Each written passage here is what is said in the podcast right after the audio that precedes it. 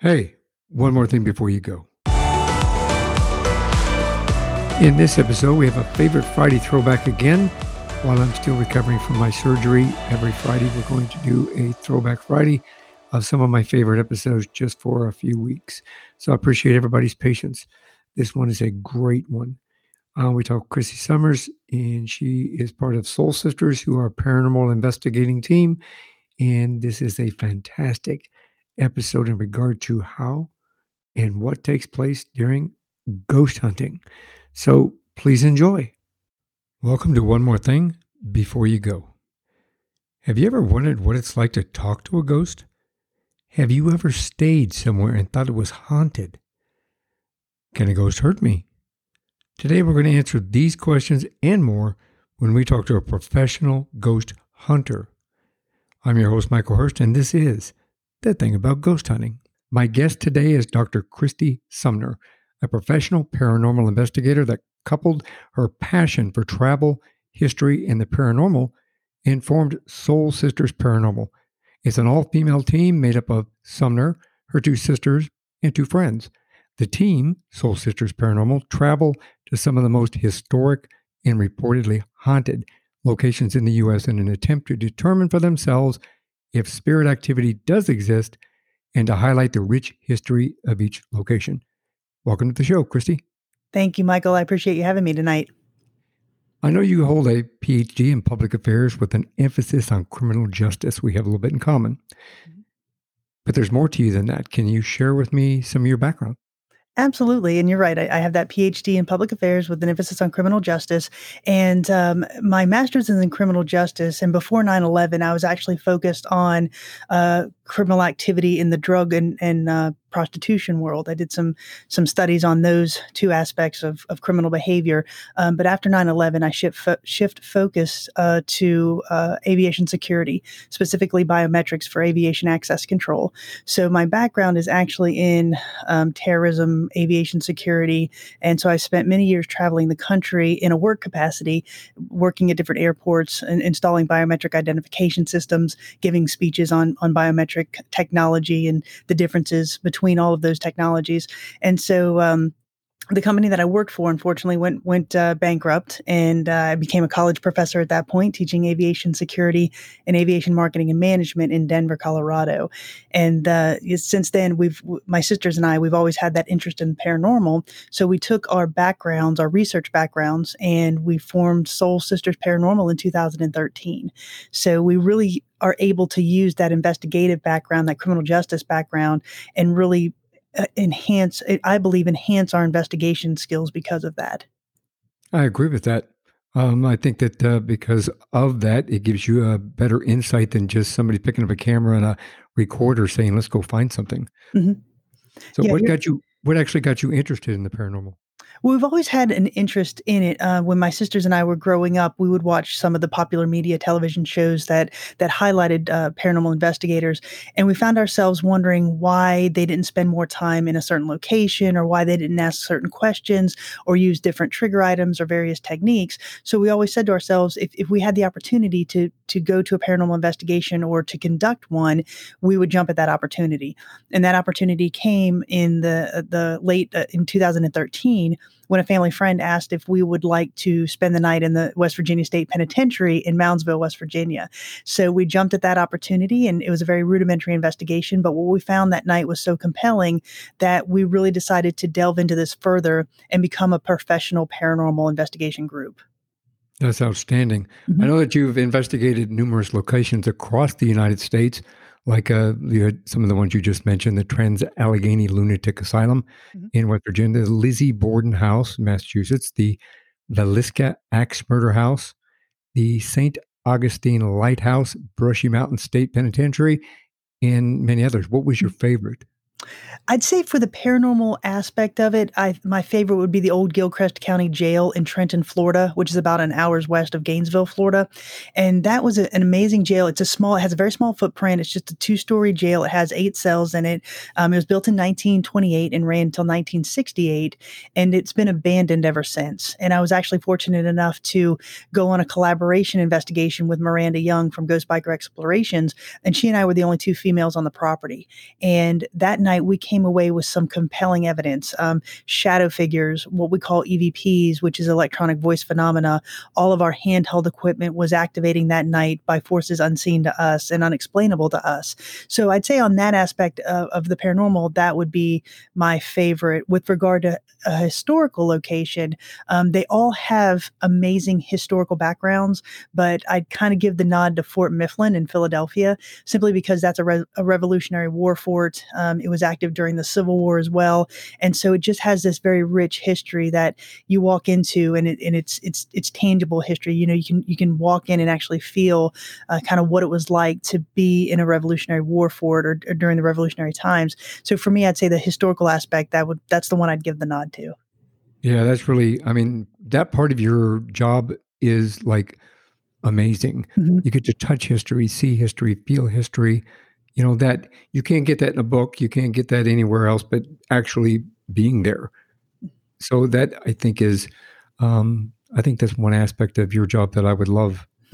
Absolutely. And to be able to go to, I'm sorry, to be able to go to those locations with my sisters and actually, uh, again, explore that historical aspect, that very tactile historical aspect of these locations is the most compelling part of what we do. You know, even, even if we came away with no unexplainable evidence or paranormal activity, we would still put forth a video highlighting the historical significance of each location because we feel that's what really drives us. And, you know, uh, we just, we've been fortunate enough to crisscross the country and see these places that a majority of Americans only hear about in on Google or in TV shows or read about in books, but we've had the opportunity, the very fortunate opportunity to, to actually visit them. do you do you pick where you want to go, or is that somebody? Does somebody contact you and say, "Hey, can you come to our location and um, kind of help us figure this out"? It, it runs the gamut on both, actually. Um, we've had those locations that were always on what we call our bucket list. Um, you know, we wanted to go to the Lizzie Borden house. We wanted to see the Villisca Axe murder house. Again, just to uh, attempt to validate um, or debunk, in some cases, some of the popular media shows uh, that that uh, encompass paranormal activity. So we wanted to visit those locations for that reason. But we also have people that will call us in to do a private residential investigation or to investigate a business location that they feel has spirit activity.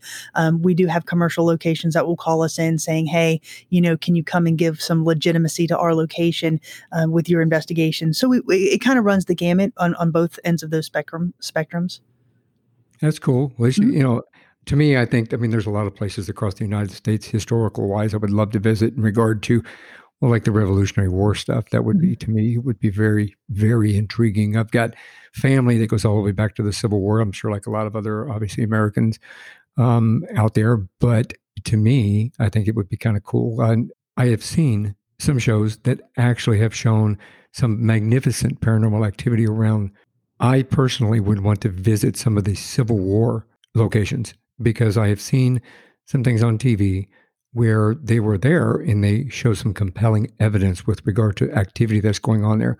My relatives that that I can trace back that fought in the Civil War, my great great grandfather fought in the Civil War and on both sides.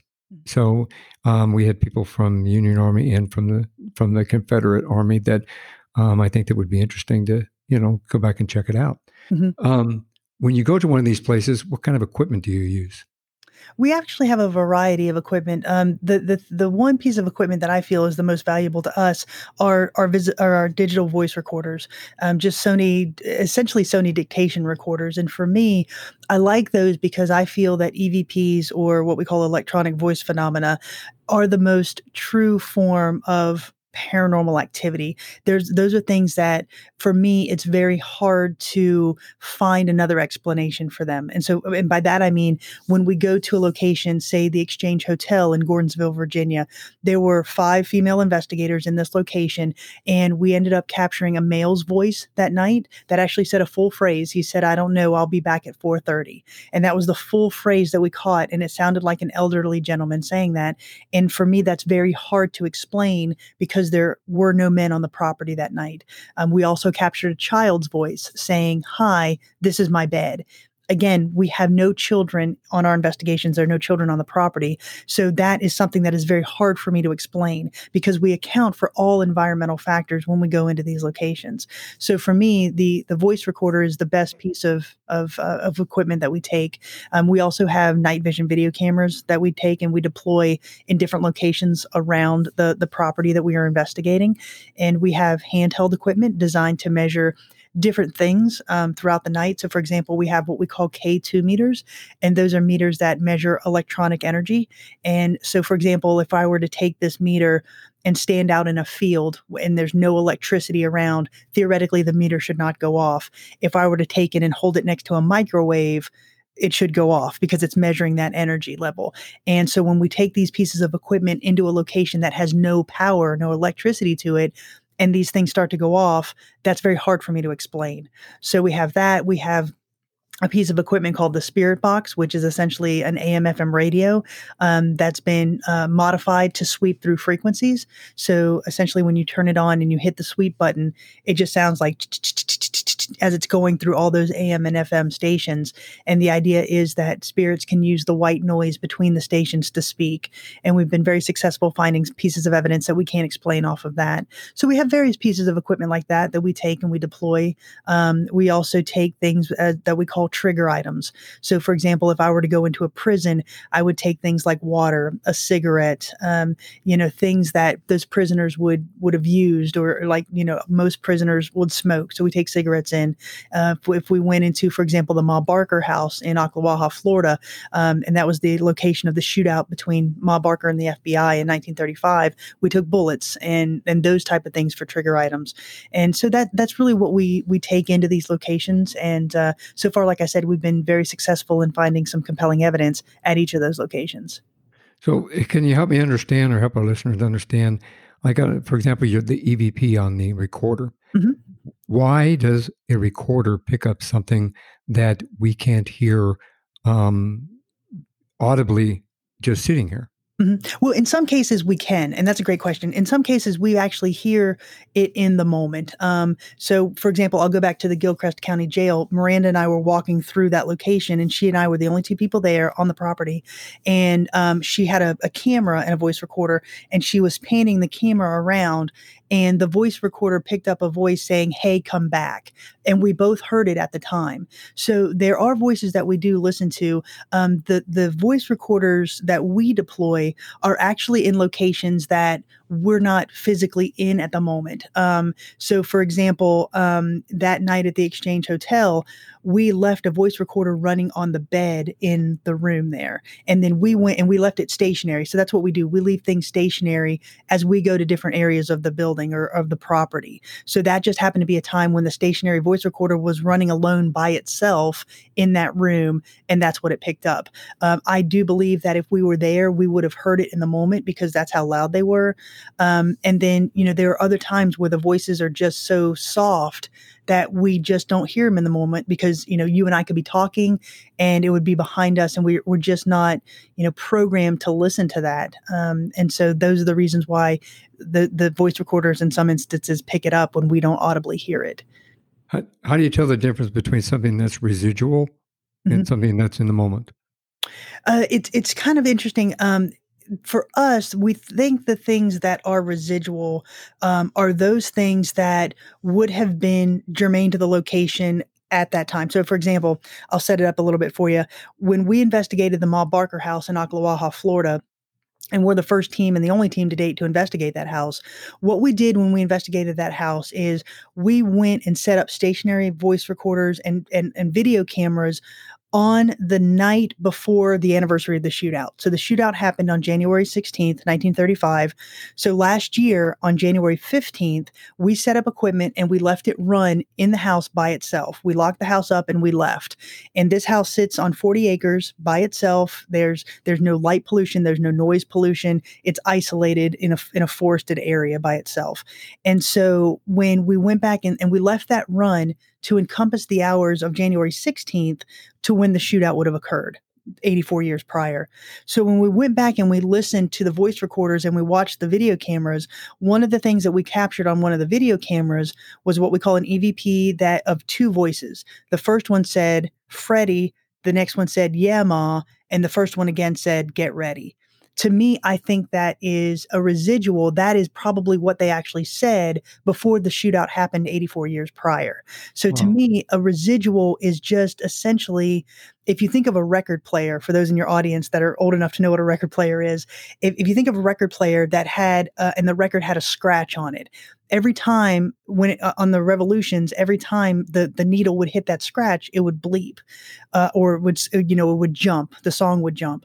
The same thing, that's what I equate a, a residual haunting to. It's basically just a blip in time. And every time it hits that, that, that time frame for whatever reason, it will, that, that noise will emanate, that EVP will emanate an intelligent haunting is something that we actually get in response to a question or um, a movement or um, you know a trigger item so for example um, we were at uh, fort mifflin there in philadelphia and it was just myself and another investigator cara and we were inside what's known as a casemate. And this is a subterranean underground room where they held munitions during the Revolutionary War. So in that casemate, we had left some water and some cigarettes before we went into the location. So we left them stationary again. And so when Cara and I went down during the night of the investigation, I said, if there's anybody here with you, we left you some water, we left you some cigarettes. And she and I both heard, and our voice recorders picked up a male's voice saying, Thank you that to me is intelligent because it's acknowledging the fact that we left those trigger items for him. Um, so that's the difference in my mind between what we call the residual and the intelligent hauntings. Have you ever asked? Is there a question that you've asked, maybe continuously throughout your um, paranormal investigation career, mm-hmm. that um, you still want an answer to that you never get? Um, not so much a specific answer. I mean, we uh, the entire crux of our investigations every night is asking questions, and not all of those are answered. Um, when we go into the locations, the very first thing that we say, or the very first phrase that we say, and we say it through all the investigations, is we want to tell your story. If you're here and you want to communicate with us, we legitimately want to know what happened to you, what your story is, what you want told. And we feel that's important because the, the spirits and the, the entities that we're trying to communicate with in our minds, we're at one time humans, and the entire human experience is based on recognition. We don't want to be alone. Nobody wants to go through life unrecognized. And I think that's the same thing with the spirit world. You know, they just want that recognition. So when we ask these questions, a lot of the times we do get a response. Um, you know, for example, again, back to Fort Mifflin, um, one of the questions that we asked there was uh, in order to ascertain a time frame, we asked, who is your president? And the answer that we got was Lincoln. And that is very telling to us because the, the Fort Mifflin was used during the Civil War to house both Union and um, Confederate troops. So the answer Lincoln was very telling to us. Um, in another location, we asked, What year is it for you? And we got the answer 74. So that was either you know 1874 or he was in his 74th year we, we really couldn't tell that one but those are the type of answers that we get um, with some frequency during our investigations and those are really those are unique questions. I don't think I've ever heard those asked on any of the other programs that I've actually watched. Mm-hmm. Um, and that's what we try to do sorry we, that's what we try to do you know before we go into each of these locations we do a very detailed deep dive into the historical research because because we want to know what happened there what events transpired throughout the history of the property as far back as we can find that would lead to paranormal activity and in a lot of cases we also want to see if we can find individuals that we can associate with that location so for example back to fort mifflin um, there was a gentleman by the name of william howe who during the revolutionary war was was found guilty of treason, and he was kept in that casemate that I was speaking about earlier. So when we went into that casemate, we specifically wanted to address him and see if we could get a response from him. Um, when we went to the Trans Allegheny Lunatic Asylum or to the Villisca Axe Murder House, when we know that there's specific people with specific names, we try to communicate with them as best that we can as those individuals that they once were. Um, so we we try to ask questions based on our research of the of the area. Well, in that kind of communication, when you talked earlier about the spirit box, tell me how that works. Okay, so the spirit box, like I said, is, is just a small um, AM/FM radio. It fits in the, about the size of my hand, and so the it has an antenna. It just looks like a regular little radio. Um, it doesn't have a great distance, so when I take it to some place like the Ma Barker house, which again is is isolated in the middle of nowhere, when I turn it on and start sweeping through frequencies, um, so it'll go through like you know 99.1, 99.2, 99.3 very very quickly. It'll go sweep through those. So theoretically I should not hear a phrase because that would mean that you've got these radio stations that are in conjunction um, that uh, you know that make a phrase, and that's just not possible because it's going through so quickly. Um, so the idea is that that white noise, that static, if you will, spirits can use that box and the energy in the box to speak through that white noise. So again, so for example, when we took it to the Ma Barker house, the room that Ma and Freddie Barker were killed in is an upstairs bedroom. And so and we call it the kill room. So we took it up to the kill room and we turned it on and we left it run for a couple minutes before we started speaking. So all we heard was as it's going through these these frequencies. So then I started asking questions. I said, "What happened in this room?" And through this through the spirit box came the came the phrase, "They murdered us we the ones dead. Again, I shouldn't hear that because it's sweeping so fast through through these frequencies. Um, so that was very compelling to us. Um, another question that I asked was um, one of the gang members of the Barker Karpis gang, one of the gang's members was named Alvin Karpis. So I said, Alvin, are you here? And through the spirit box came the words Alvin Karpis. I never said the last name Karpis, but it came through the spirit box. Again, very compelling. Um, another question that I asked was, can you say the name Blackburn? And the reason I asked that was because when Monfred rented the house, in 1935, they rented it under the alias of T.C. Blackburn. So I said, Can you say the name Blackburn? And immediately the spirit box says, Blackburn. Again, that is extremely compelling to me because even if I am picking up a radio station, there's no way that at that moment in time it's going to say Blackburn when I ask the spirit box to say Blackburn. Um, that's highly coincidental, and I don't think in, that that uh, that is a coincidence. So for me, that is building my case, that very compelling case for me that there is something that I can't explain going on here. Something is coming through that spirit box. Um, so, uh, you know, for me, it's a very important tool and one that we use in conjunction with everything else that we do. That's amazing, actually. um, I mean, the feeling that you get, I'm sure. Describe the feeling that you get when you get an answer like that. When somebody, something, somebody answers you when you ask a question. That's got to feel amazing. It really is, um, especially because the spirit box is something that it, it, it is that instantaneous result. So uh, the, that night, it was just my sister and I in this house, I, and and when you walk into this house at night, it is probably the darkest dark that I've been in in any of these locations because there is no street light. Um, and that night there was no moonlight. Um, there there are no light pollution sources anywhere around, so it's extremely dark. So when we when you're sitting in this dark room and the only lights that you have are these little you know red light from the spirit box, a couple green lights from the K2s. We have our flashlights turn off, and we're communicating with this thing. To us, it's a high five moment. I mean, I looked at Jenny and I'm like, uh, that thing just said Blackburn, so we're high fiving each other. Um, it, so it's extremely compelling in the moment evidence.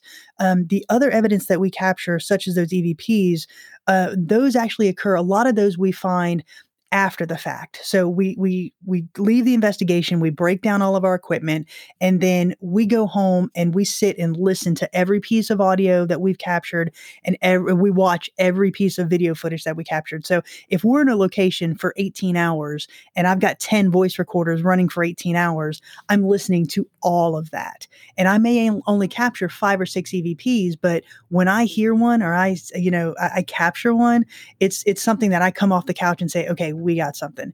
Um, so those are the feelings that it, to me is extremely, it's amazing because, you know, it, it's, um, it, it, kind of it validates what we're doing. It validates our research. It validates our investigation, and it's what really pro- propels us forward to keep doing this. Since you've been in the, this business for a little while, do you feel that these people have something that's undone, or something that still needs to be done, or they feel like they that they that they can't move on? In some instances, yes. Uh, you know, I actually think that in my mind, there's three reasons why a spirit doesn't move on. Um, and again, when I say spirit, I'm I'm referring to those entities that I believe were at some time human. They had a human experience. They had a human existence. Um, so the first reason is I do think that they have unfinished business. For some reason, they are they have not progressed to the next realm. You know, um, for me, I am a Christian. I, I, do have strong religious beliefs, so I will call it heaven. Um, they have not transist, you know, transformed up into heaven yet. So they have some unfinished business, and they they're here. And when that is fulfilled, they will move on. So an example of that is for uh, about four and a half years ago, I had a dream that my grandfather came to me, and it was in, he died in 1986. So he came to me in this dream, and Uh, it was a, to me it was almost a nightmare because he he just he had you know this look and he he did this moan and then he turned and walked out the, the the the, door. And so I woke up in a cold sweat and then I had the dream again the next night and then the third night. And so I finally I said to my mom I'm like I keep having this dream about granddaddy and I don't know what's going on. So just off the cuff she said well just ask him what he wants. So the fourth night the the dream happened a fourth night and in the dream I said granddaddy what do you want and he looked at me I can tell you what he was wearing, how he looked, how he smelled. That's how real this was. He looked at me and said, I'm waiting for your Nana. You're going to be getting a call soon. So I woke up, I went down, I was talking to my mom, and I said, uh, you know, this is what granddaddy said. Uh, so two weeks later, my nana was in an accident. She fell and broke her hip, and she never really recovered from that. She we we took her into the surgery. Um, she ended up getting MRSA, and she never recovered from that. And so she was in hospice for four weeks. And and so after that time, um, on the day that she died, three hours later, and with permission from my family, my sister and I went to the house where they lived and I went to the spot in the dream because I said, Jenny, he's she's going to meet granddaddy in this house. So we went there, we took two K2 meters. One was black and one was gray. And and the power had been turned off to the house because she was four weeks into hospice. And so the power had been turned off and i said nana are you here? And both of our k2 meters went off. And i said just to confirm can you just go to the gray meter? And the gray meter went off. And i said one more time can you go to the black meter? And the black meter went off. And i said are you with granddaddy? And our so through those questions i we ascertained that nana and granddaddy met up and that they were going to transcend together. So, and to verify that, we went back one week later with the exact same K2 meters. We stood in the exact same spot and asked the exact same questions, and we got nothing. There was zero activity. So in my mind, Granddaddy had fulfilled his unfulfilled his unfulfilled he had fulfilled his unfinished business, and they had moved on together. Um, so that is one example. Um, amazing so I, I actually and for me it really brought me peace um, because my my nan and I were extremely close. So that really brought me peace that you know when we die somebody that we love and know is going to meet us and help us move on to the next level.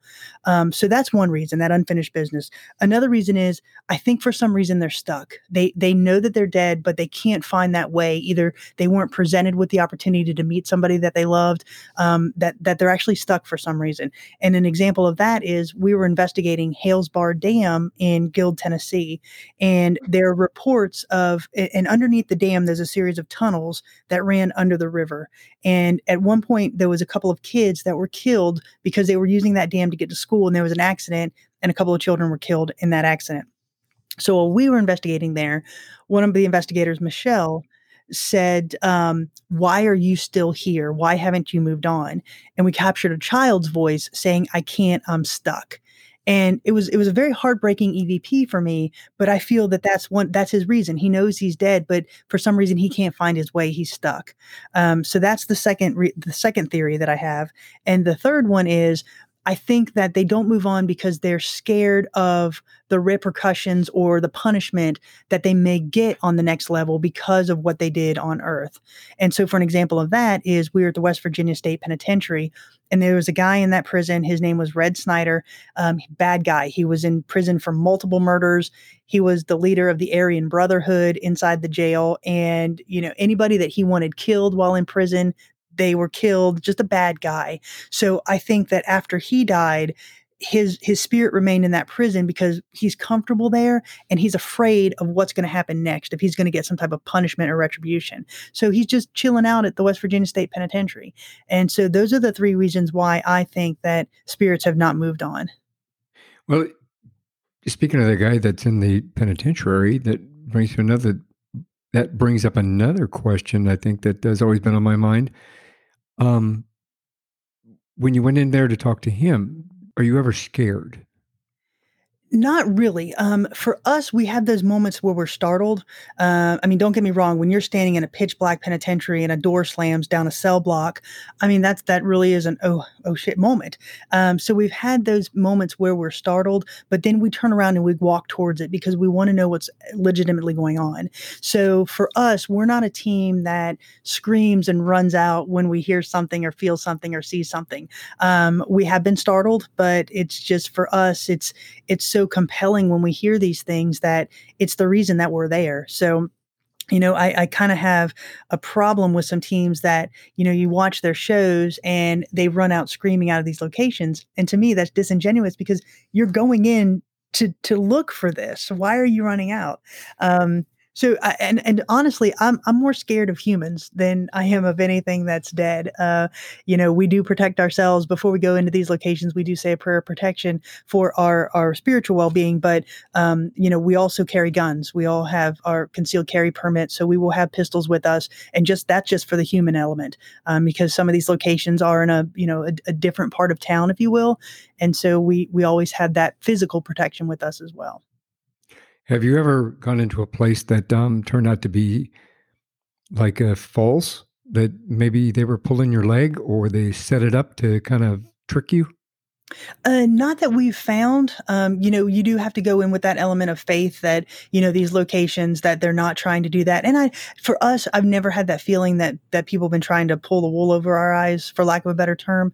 Um, and and th- that's more for the commercial side. And when I, when I say commercial, those are the places like Brushy Mountain State Penitentiary or the Villisca Axe Murder House.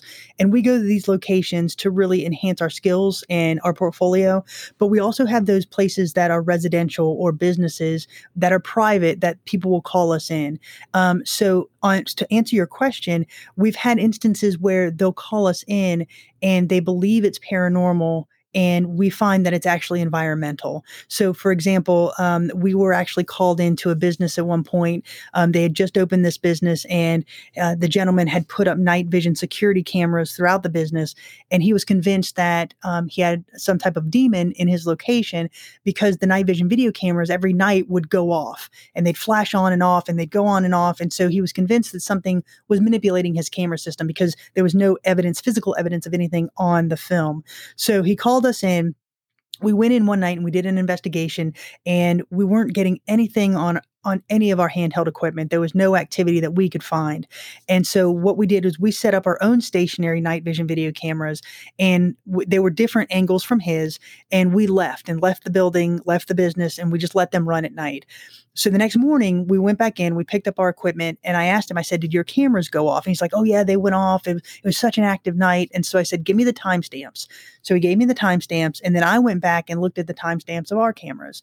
And what i was finding was um, the the angle of his business. He has a glass storefront, and it was on an intersection. It was angled at an intersection of, of the road. So when the cars were turning left onto the road, their headlights were coming through the glass and hitting a mirror that was directly above the night vision video camera. So essentially, that light was bouncing into the night vision video camera and blinding it, for lack of a better term. It was turning it back to, to day vision and then back on to night vision. And he couldn't see that because of the angle of his cameras. So I told him every time you said your cameras went off, there's a car headlight coming through your window.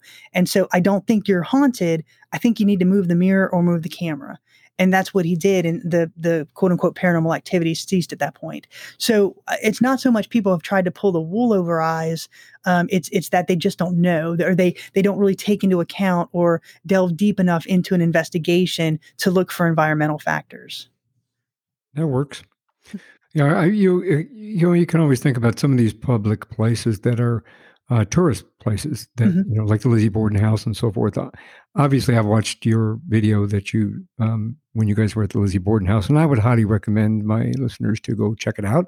Oh, but um, in that particular case, you know, you can actually see and hear this. But sometimes I've always thought, and my wife too, because we watch some of the paranormal shows that are on TV, and you think, you know, are they doing this just for publicity or are they doing this because there really is something there? you know, there's been a couple of programs that we've seen where it looked like they were just doing it for publicity to get people, more people to come down and say, hey, I'm going to go stay in a haunted place. I'm going to go, you know, be that way. Um, right. Which in staying, have you ever stayed overnight, like in any of these? Have you gone to a hotel or any of those kind of places where you stay physically stay overnight? Oh yeah, absolutely. We we stayed the night in the Lizzie Borden house. Um, we stayed the night in the Villisca Axe Murder house. Um, we have not put out the video yet, but there was a hotel in uh, in Sylvan, North Carolina, where we stayed. We actually stayed two nights there. Um, we had the entire hotel to ourselves, so we stayed two nights there. Um, basically, we're we're there for a majority of the night. Um, a lot of the places we'll get in about six o'clock in the evening and stay till five or six in the morning. So we're physically there overnight. Um, uh, but like uh, to your point, a lot of times we have slept and and uh, you know that's an interesting state to be in when you're in a, a quote unquote haunted location. Um, but kind of back to your other point, um, you know, and that that is a valid concern. You know, are there hidden microphones? Are there hidden lights? You know, um, in my mind, I just don't think that that is possible.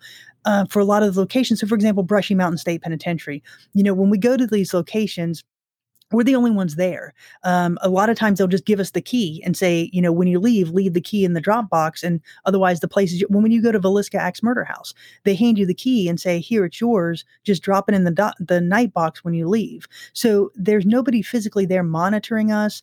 Um, they would have to know what questions we would ask in advance, um, you know, and, and, have that answer ready.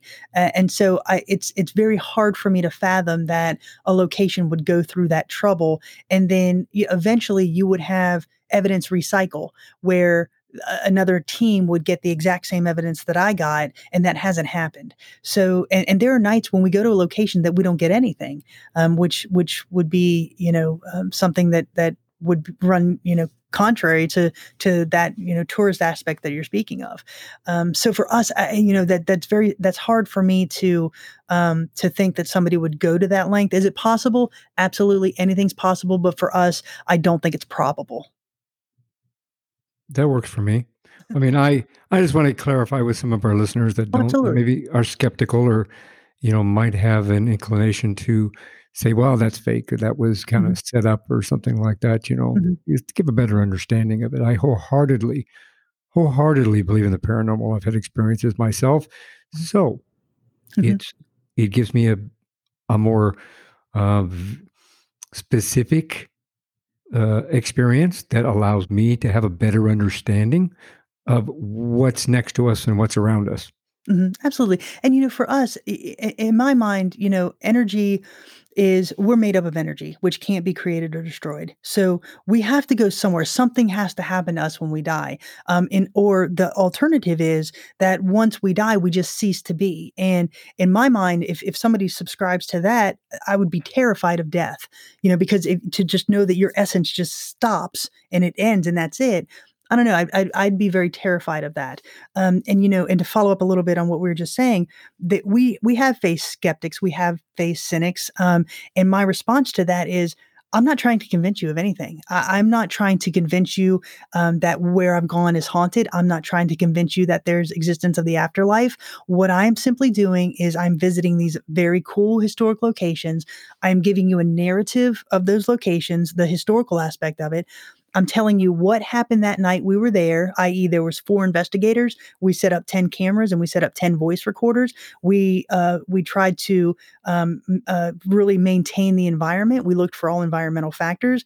And then once we once we account for those, the things that we captured i.e. EVPs or shadow figures, I can't explain that. And so that's that's the compelling case that I am building. And if you want to believe it, that's fantastic. If you want to not believe it, that's also fantastic. If you want to come to me and say, "Oh my gosh, I know how that could have happened," then great, come to me, let's have a dialogue. And if we can prove that that's what's going on, I will absolutely post a retract retractment on you know this is this is what we think could have occurred. But you know like i said we take very copious notes of environmental factors and we really try to build that case because we've accounted for all of those environmental factors and these are the things that we're left with. And so like for example at the exchange hotel i can't tell you how that guy's voice got on our voice recorder. There's there is no way um, that a man's voice should have been captured on that voice recorder. There's no way a child's voice should have been captured on that voice recorder. And what we also tried to do is I try to use all of the equipment that we take that night and again build that case. So if i just have a couple of evps i'll say okay this is extremely compelling and something that we need to look at further.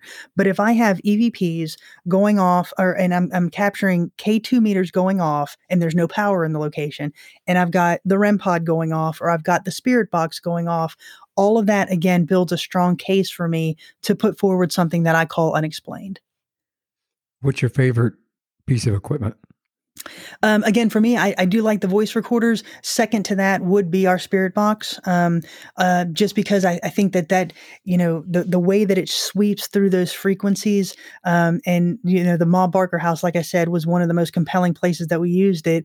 Um, it just gives answers that uh, you know, in my mind, again, is unexplainable. Uh, we also used it at the uh, the Henry River Mill Village in North Carolina, and um, again, this was Miranda Young and I. Uh, she and I were the only two females on the property that night, and we were doing what's called the Estes method experiment.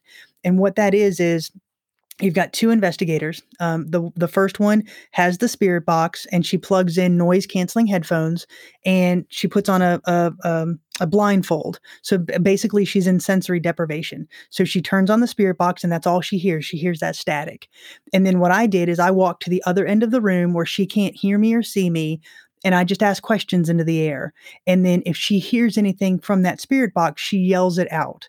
So she's got her back to me. She's got a blindfold on. She's got the earbuds in or the noise canceling headphones connected to the spirit box. So all she hears is the static. So I went to the other end of the room and I just happened to have a deck of cards in my pocket. And um, I pulled one out and I said, if you can see this, what is the card that I'm holding up? And I randomly picked the the six of spades. And during that conversation, I said, "Can you tell me what the number is on this card?" And Miranda said the number six. She didn't she didn't have any idea that I was pulling the cards out of my pocket, let alone pulling out the six of spades. Um, so then when I asked, you know, what's your name? We got a series of names. You know, what date is it? She said a series of numbers. So there was a lot going on there. Again, that is very compelling that I can't explain. So to answer your question, the spirit box is, is a very important tool for us, um, as well as the K2s and, and the REM pod, just because I, again, I can use those and build a very unexplainable case in a lot of the places that we've gone to. That's amazing experiment experiment that you did there. That's mm-hmm. that's pretty cool, actually. Mm-hmm. Yeah, it was. I'm sorry. We used sorry. One more quick story. We used it also in Brushy Mountain State Penitentiary. So Miranda was down in a in a cell, and um, again, she had the headphones on, the blindfold on, and her uh, logo for her team for her um, Ghost Biker Explorations is a motorcycle on the front of her T-shirt. And so we were down at the far end of the cell block asking questions and um, she said motorcycle which again is kind of interesting because she has the motorcycle logo on her shirt. So th- it's just stuff like that again that we're building that that case for the things that i can't explain. That's uh, again amazing. That's pretty really cool. Mm-hmm. if if you could if you could build a piece of equipment that would help you to do your job better what would it be um, okay, so so barring anything, you know, if we're talking into the realm of really out there, and I had unlimited, uh, you know, money and finances, I think I would build a machine that would allow you to have voice recognition. So, for what I what I mean by that is, I've got a recording of my granddaddy um, from 1986. So if I were to capture a voice on a, a, voice recorder today, if I could take that and mirror those two and, and say for certain, you know, this is granddaddy, Th- this is the voice that we're hearing, we're hearing this guy. Um, you know, I think that'd be phenomenal. If I could, you know, if I had a voice recording of William Howe from the Revolutionary War times, if I had a snippet of his voice and I could take that and, and mirror it to the voice we caught on our voice recorder, um, and use that technology, that voice recognition technology, I think that would just be um, just an amazing experience, an amazing experiment to do. That would transform so many people's lives mm-hmm. and, and the industry. That's really a good idea. Absolutely. Yeah. I think that'd be a really cool idea. Yeah, hopefully, hopefully you can make that culminate somewhere down the road. That's a really cool idea. Well, you know, you, there there is voice recognition software. Um, the the problem is you you've got to have the voice sample. Um, so, for example, somebody in the Revolutionary War or the Civil War, we don't have that sample of their voice, so I can't say for certain. You know, this is William Howe. Um, but if for some some way we can we can mirror those two voice patterns, I think that'd be a cool experiment to do. That'd be pretty slick. Mm-hmm. Have you ever been attacked? No. No, we haven't. Um, we've had instances where we've been touched, and and when we go into these locations, the first things that we do is we kind of set the expectations with the location, if that makes sense. So what we do is we walk in and we say, "You're not allowed to touch us. You're not allowed to hurt us. You're not allowed to come home with us," um, because we don't go in to provoke. We don't say, you know, if you're here, I'm not going to believe you're here until you punch us. That's not what we do. We don't go in to provoke. We don't go in with anger. We don't go in with bravado. Um, we say we're here to legitimate legitimately tell your story um, you and and sometimes we'll give permission like if you're here pull my pant leg. If you're here touch my shoulder. Um, and we have had responses like that but um, physically we when we go in you, we say you cannot hurt us. You're not allowed to to harm us in any way or come home with us in any way. And uh, so we really kind of set those expectations. Now there have been times where people we've been with have been touched you know for example other teams that we've collaborated with and we have to reestablish those boundaries. Say you know you need to back off you're not allowed to touch her you're not allowed to touch him. Um, and so, for the most part, I believe because we go in with what I call the right intentions, i.e., we're legitimately trying to tell something story, um, we haven't felt that that negative energy towards us or demonic ener- energy towards us. Um, we have gone into locations where there have been reports of negative energy or demonic energy, but we don't go looking for that. So we will go into, like, for example, back to Brushy Mountain State Penitentiary, there's an auditorium that's said to be inhabited by a very dark entity.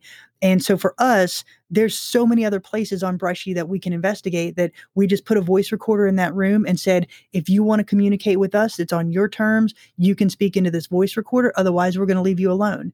And that's how we really handle that that negative energy if we approach it. Have you ever caught anything of negative energy responding back to you? Um, we've had a couple of growls. Um, we have a couple of comebacks or get outs. We've had a lot of get outs. Um, we again back to uh, the old Gilchrist County Jail. Um, Miranda and I were actually walking. Uh, it we were. It, there's a the upstairs is accessed by a very narrow concrete stairway. So you hear us walking down the stairway, and the voice recorder that we left upstairs in one of the cells captured an EVP of a man's voice saying "kill them." And so that was kind of interesting. But because I never, I mean, I never heard it in the moment, I heard it after we were going through our, our footage review. Um, so it didn't, you know, when I heard it in the moment, I was like, ah, oh, geez. But, you know, um, I, when I heard it on the evidence review, but in the moment, it didn't bother me because I never heard it. Um, so, like I said, we've never felt threatened. I've never felt anything um, t- uh, negative or demonic to the point where I would have to leave. Have, has anybody ever um, had anything attached to you guys? In in anything? I mean, I know I know you just said you go into it with a different aspect of it, but mm-hmm. have you ever had a problem? You or your team have a problem with something attaching itself to you guys and coming home with you? No, we really haven't. Um, and I think I attribute that to the fact of, you know, like I said before, we're an all female team. I think we do go in with that sense of empathy. Um, but also we are all very strong women. Um, and, you know, for us, it's, it's one of those things where we just assert ourselves in that moment and say, you know, you're, again, you're not allowed to touch us. You're not allowed to come home with us. You will stay here in these walls and, and not leave the premises with us. And to us, you know, we've been to 18, you know, large haunted locations around the country. And um, we've been very fortunate that nothing has attached to us or come home with us. Have you heard of any in your circle? Have you heard of anybody else having something come home with them? Oh, absolutely. Um, that you know that happens every now and then. Um, you know, back to Miranda Young from Ghost Biker Explorations, and I mentioned her a lot because she is a very close colleague, and we've done several collaborations with her. Um, so I have some insight into into her and, and what she does. Um, but uh, she she was actually investigating a private investigation. She got called into a home um, that was said to have a demonic uh, a demonic entity in it, and uh, she actually spent a year working on this case. And she went into this home at one point. Um, she actually audibly heard a voice, a male's voice saying, Miranda, you're going to die. Um, so she caught that on audio. She heard it in the moment. Um, she was standing in the house and the floor started to shake. And uh, so she also um, had a report of something that did follow her home. And so at that point, she called in a, a friend who's a demonologist, and they actually did a um, an exorcism of the house. And so that that it almost I think it lasted for over eight hours in an attempt to get this demonic entity to leave. Eventually, they did, and so now the homeowners have reported that there's no more activity in the house. Um, but uh, that was a very interesting case for her. It's a very interesting case for me to watch um, and watch what she'd gone through. Um, she actually at one point at one night during that investigation, she actually did a live from the house, just kind of showing where she was going to set up equipment. And it was only supposed to be for about 15 minutes, but it was such an intense night that the live lasted for over an hour and a half. And there were people commenting saying, "There's something behind you. You know, I feel this presence in here." Um, so uh, I encourage your listeners to to watch um, Ghost Biker Explorations as well to kind of get a feel if you want to know what it feels like to be in a house that has negative or demonic entity. I encourage you to watch that episode of hers because it is extremely compelling. And then again, um, the final episode of her season two was that exorcism of the house, and it, it's a very compelling piece of, uh, footage for sure. That's very interesting. Um, where can they find that? Uh, she's under Ghost Biker Explorations. Um, so www.ghostbikerexplorations. Um, she's on Facebook under Ghost Biker Explorations, and she's very neat. Um, she's a she's a solo female paranormal investigator, and she rides her Harley Davidson to the places that she investigates. And uh, so you know we collaborate with her because she has uh, essentially the same drive that we do, um, to where the history the history of the location is what drives our investigations. So she she's very historic focused. Um, she really does smaller locations like smaller legends and lore. Um, she does a lot of work in Tennessee, which is very cool. And uh, so she she just has a, an amazing background and somebody that I'm, I'm very proud to call a colleague and a friend just because you know the the the way she handles her investigations. And we met through the paranormal, so it's a very cool uh, collaboration experience. That's outstanding. I really mm-hmm. appreciate that. Sure. Um, when you do your historical research, how do you delve into it? Do you look for something that might be there, or do you look for incidences that have taken place that you may, when you go into a place, you seek out those, or do you just do an overall historical research aspect, and then when you go in, whatever shows up shows up?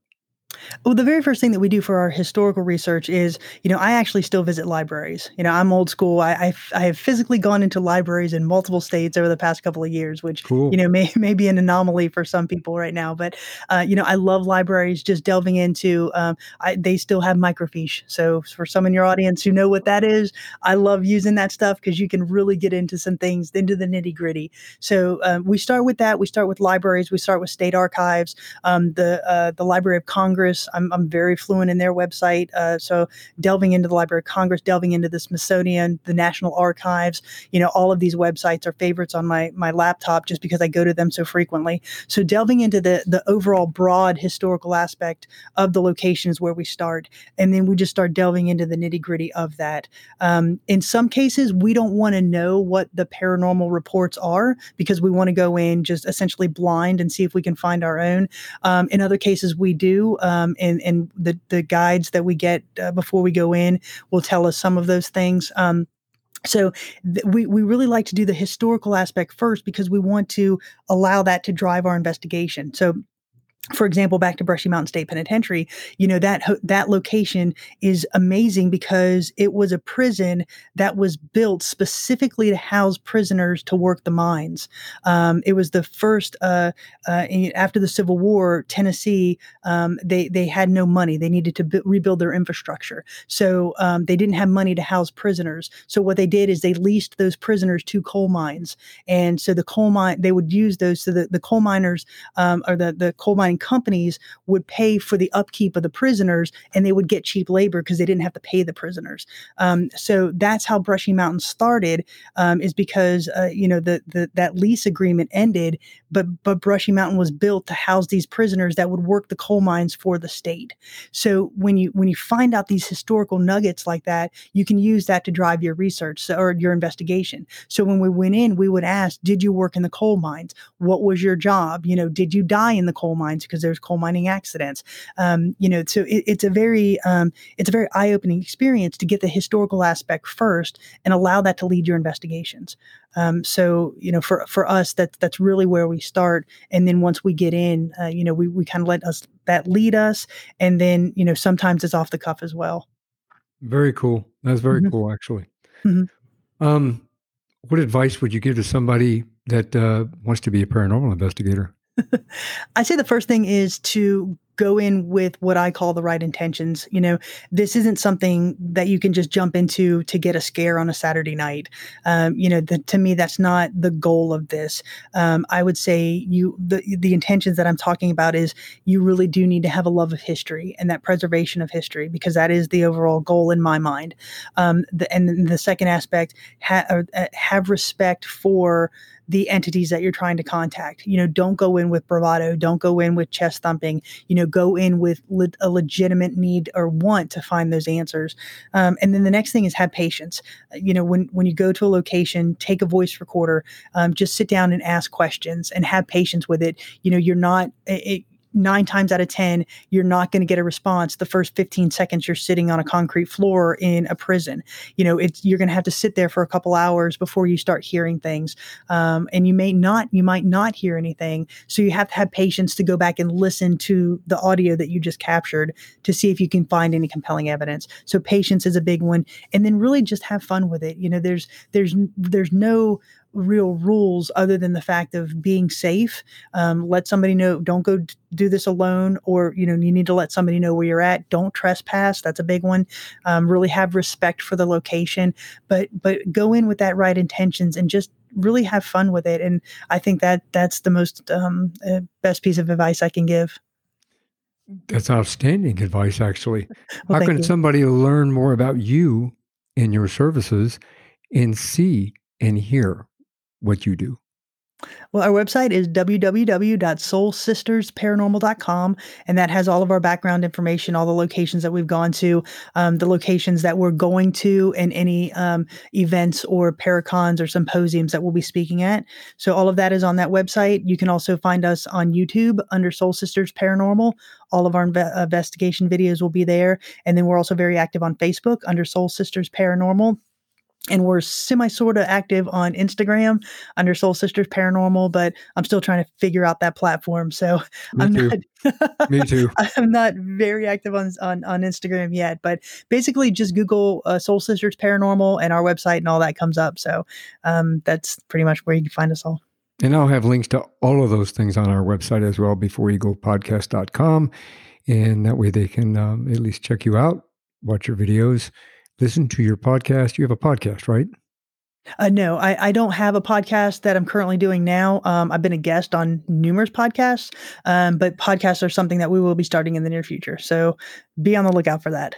Outstanding. Thank you very much for sharing your journey with us. I um, I really enjoyed the conversation. I I learned some things, and um, I was kind of excited to go check out some more of your videos. Oh, thank you, Michael. I really appreciate it. Hi, and thank you for listening especially to this favorite Friday throwback. Again, this is a reminder that over the next few weeks, we will be releasing on Wednesday and Friday. Most likely, the Fridays will be a Friday throwback favorite while I am still recovering from a major surgery. So please bear with me, and uh, we'll be back on normal schedule pretty soon. Also, a reminder that our logo will be changing. It will be the same show, One More Thing Before You Go. It will be the same host, Michael Hurst. It will be fantastic. Guests like we've had in the past. Same theme, same genres, same everything, but a new look. We hope you love the new look and the new sound and look forward to bringing you more of One More Thing Before You Go. Thanks for listening to this episode of One More Thing Before You Go, a unique conversation about life. If you like our show and want to know more, check out our website at beforeyougopodcast.com. That's beforeyougopodcast.com. Tell your story, share your expertise, contribute to the blog, and subscribe to the newsletter. You can find us as well as subscribe to the program and rate us on your favorite podcast listening platform.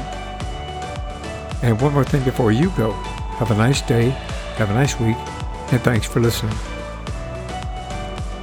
One More Thing Before You Go, a unique conversation about life podcast, is a creation of One More Thing Productions, established 2010, all rights reserved.